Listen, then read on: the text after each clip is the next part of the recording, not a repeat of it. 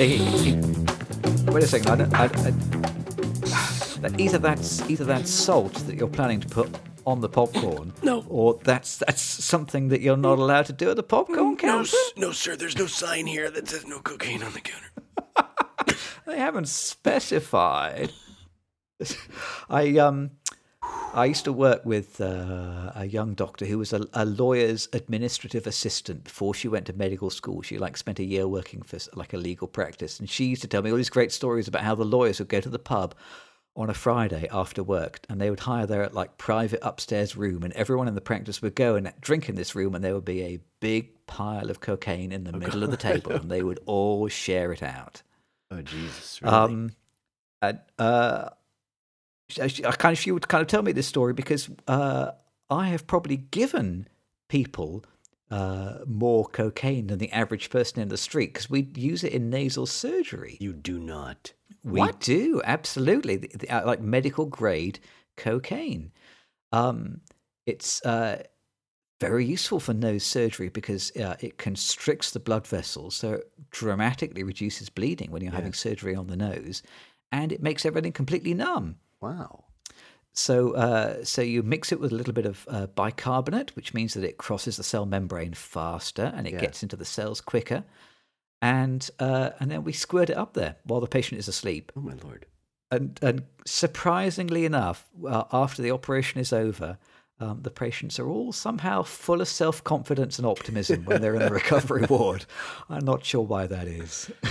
Oh my goodness! I'd never That, heard that is as close as I've got to cocaine, which is you know pretty close, but not as close as it has for some people. But I tell you, it, but um, it's a it's a steady feature of cinema, Yeah.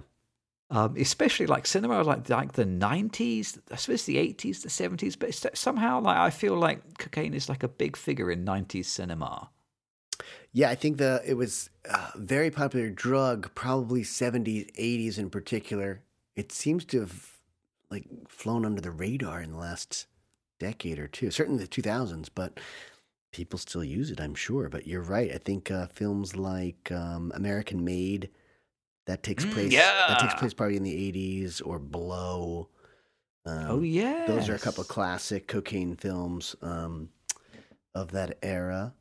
I remember seeing Die Hard when I was like probably I don't know like seventeen or eighteen or something Yeah. like that, and there's the you know the character in Die Hard who's clearly doing a lot of cocaine and gives him a lot of confidence to go and try and negotiate with the terrorists. Yeah. And I must say, at the time, I think I was a little bit too naive to understand quite what it was that he was doing, even though he was carrying a can with Coke written on it, presenting it to the camera. I, that was not subtle, but I'm afraid it passed me by at that tender age. I love hints like that. That's perfect. Yeah. One film that I saw, probably more or less when it came out, maybe a few years later, is Annie Hall. And there's this sort of famous cocaine scene in that film that I learned a little bit more about later on. Um, where he's out, you know, he's really a New York guy, but he goes out to Los Angeles with the with um, Annie Hall, played by oh my god, Diane Keaton. Diane Keaton. And um, you know, he's sort of in this group. They're partying. He's supposed to do some cocaine, and he does this cocaine, a line or so, and then he sneezes into the cocaine canister. It's like almost a mint container, little metal container, and the cocaine flies all over the room, and it's a big faux pas, and everyone's looking at him just with disbelief. And um, later on, I took a film class and read a book called, um, I think it's called When the Shooting Ends, the Cutting Begins. It's about editing by Ralph Rosenblum. And uh, he said that when they, they tested that scene and people were laughing so hard that they had to keep just adding time to the cut. Originally, they thought it was just going to be a quick laugh and then move on. But they tested it and they started adding seconds and seconds and seconds so that people could laugh in the theater without, you know, interrupting the next scene or whatever. Um, and it's a it's a great book actually. And Ralph Rosenblum actually it's kind of a peculiar story. He ended up retiring um, not far from here, and he worked at the the Maine film and television workshops in Rockport, Maine, and he's buried there.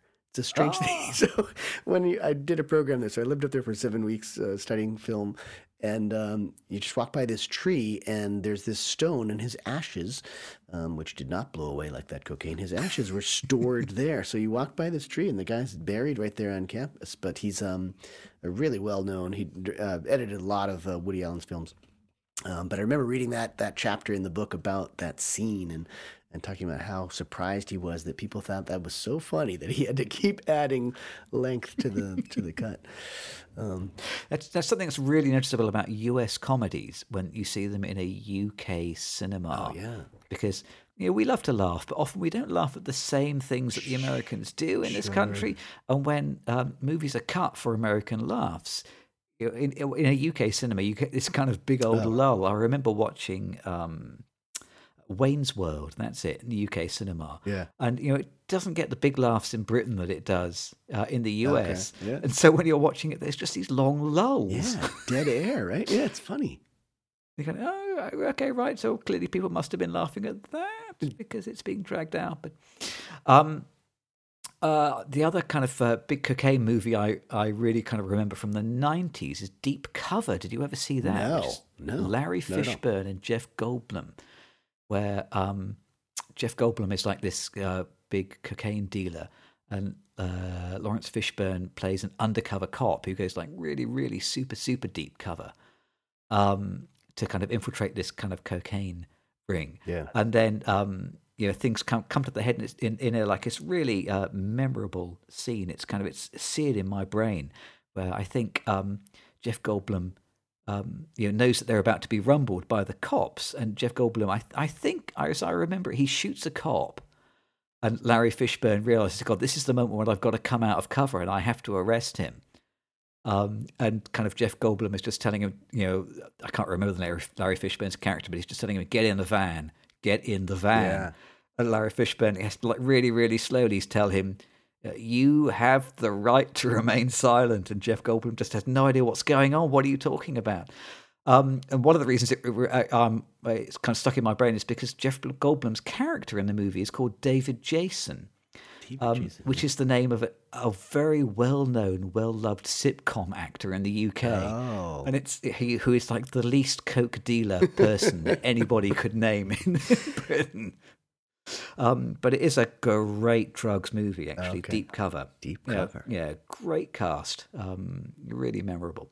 Do you remember the scene in Boogie Nights where um, Oh, where Mark Wahlberg or Dirk Diggler, I guess, and oh god, who's it's not, he's with another character. He goes to see Alfred Molina, who's um, I guess their coke dealer or something like that, and Molina's just pumped up on coke, and it gets very violent. And they're do- the whole scene happens to um, it's, he turns up the volume on this terrible song from the '80s called "Sister Christian." Um, and he just acts maniacally, and the guns come out, and they feel like they're threatened for their lives. And I just love that scene, in part because the music is uh, a, a real character in the scene too. And it's a, I know the song well from youth, but it's terrible. Um, but it just it has that L.A. feel. They're in the porn industry, of course, and everyone's doing coke, and he's just sitting in his bathrobe, snorting cocaine and listening to uh, oh God, what's the name of the band? Something Rider, Red Rider? No. Uh oh. Let me go to Google and figure out who that band is. if you're an actor, get, getting a scene, getting a script with a scene where you're on cocaine must be such a gift because it's you know it's it's um there it is. It's a proper excuse Yeah. to chew the scenery, isn't it? You can be as over the top as you like, and it will never be too much. And Molina is, yeah, it's Night Ranger. It's a terrible song, but uh, it's fun to laugh to. Yeah, but yeah, uh, and that's exactly what Molina does. You're, you've got a good point there. Like he just he runs with it. I don't know if he actually did a little cocaine to warm up or uh, to study for the role or anything like Oh that. yeah, nothing could possibly go wrong with that plan. Yeah, I was looking up that because I knew we would talk about cocaine. Um, so I was looking up some of the street names, and there's kind of you know, some that I was aware of. So oh yeah, mm, coke, oh dust, flake. Okay, yeah, nose candy. Um, yeah, yeah, I'm sort of aware of speedballs, which is like that's that's cope with something else, I think, isn't it? Ah, that's so heroin. I think. Yeah, I think you're doing coke. Is that right? Okay. yeah. Oh man, that's oh, bloody hell! What what a terrible combination. But um, uh, but some of the kind of like more amusing ones, um, I had never heard of.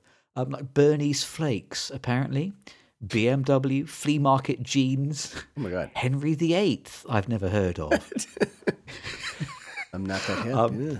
Yeah, Toyota tamales. Ski equipment. There's so there's so many. I, oh my, I was reading so many nicknames for, for cocaine. that I was starting to think: Are there are there any words which can't be used as a metaphor exactly. for cocaine?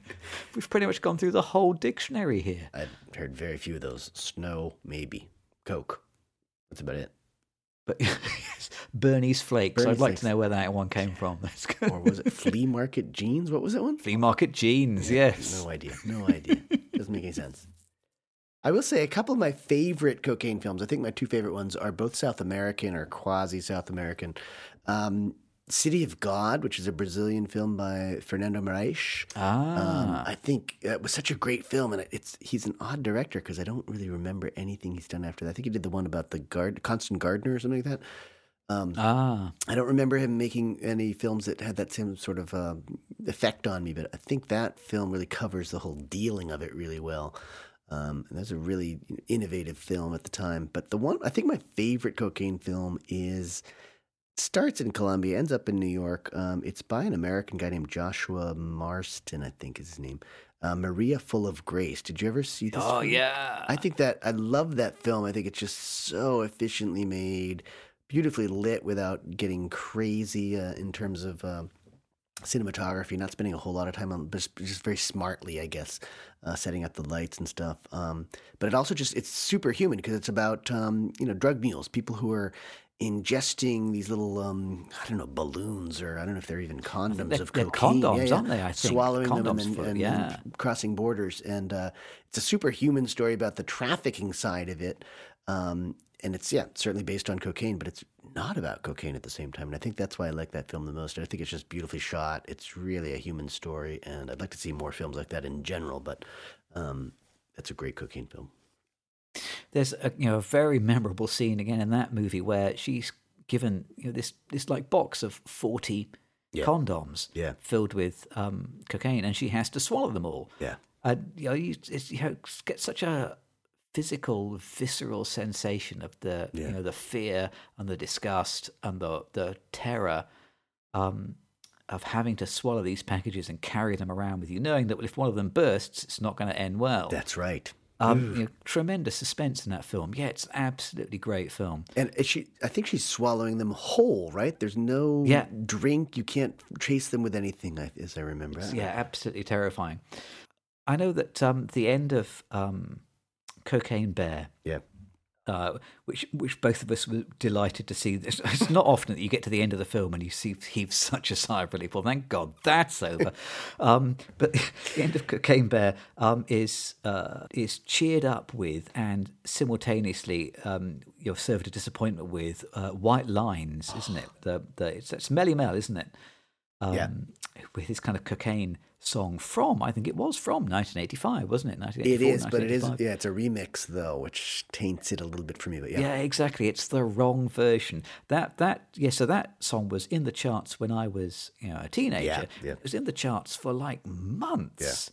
Um, it was kind of it just sort of bubbled under between like you know number forty and number twenty five for week after week after week after week. People just kept buying it. So you would hear it on the radio still, and it would be played every week. Um, and it's, you know, still a great song. And you know, once again, yeah, when I was fifteen or whatever, I didn't understand what white lines were, and Yeah. um, yeah, I kind of, I think uh, naively hearing it on the radio, I thought it was something to do with driving out in the middle of the road. Oh, yeah. And so it was, it was like a sort of, it was a road safety metaphor.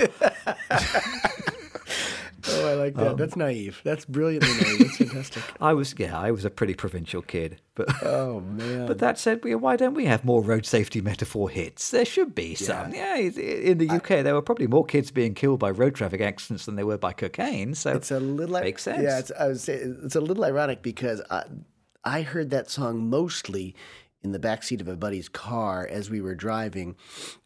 I didn't own it, but he played it all the time, and we would sing that song really loud. But I probably have heard it more times in the backseat of that car than I've heard it in life outside of that car. So, and we weren't exactly practicing road safety, but um, I, I think of it as a driving tune to a certain extent for that for that reason. just reminding you of what bits of the road markings to avoid. Exactly. Yes, Which white lines absolutely. do snort? Not the ones on the pavement. Uh, looks like our white lines have arrived here. Look, uh, at last, we've got two big boxes of the real white stuff. That, you can't inhale all these popcorn kernels. Um, let's, let's get our popcorn. We're going to go see the movie, and I hope, uh, yeah, I hope it's a little bit better than last week's Cocaine Bear. Um, Absolutely. yeah. uh, jo- join us next week for um, I've got to try and what we're watching now is oh, what Warriors of Future, the kind of the non-grammatically named Netflix film. Um, meanwhile, yeah, to the screening room. Get in there.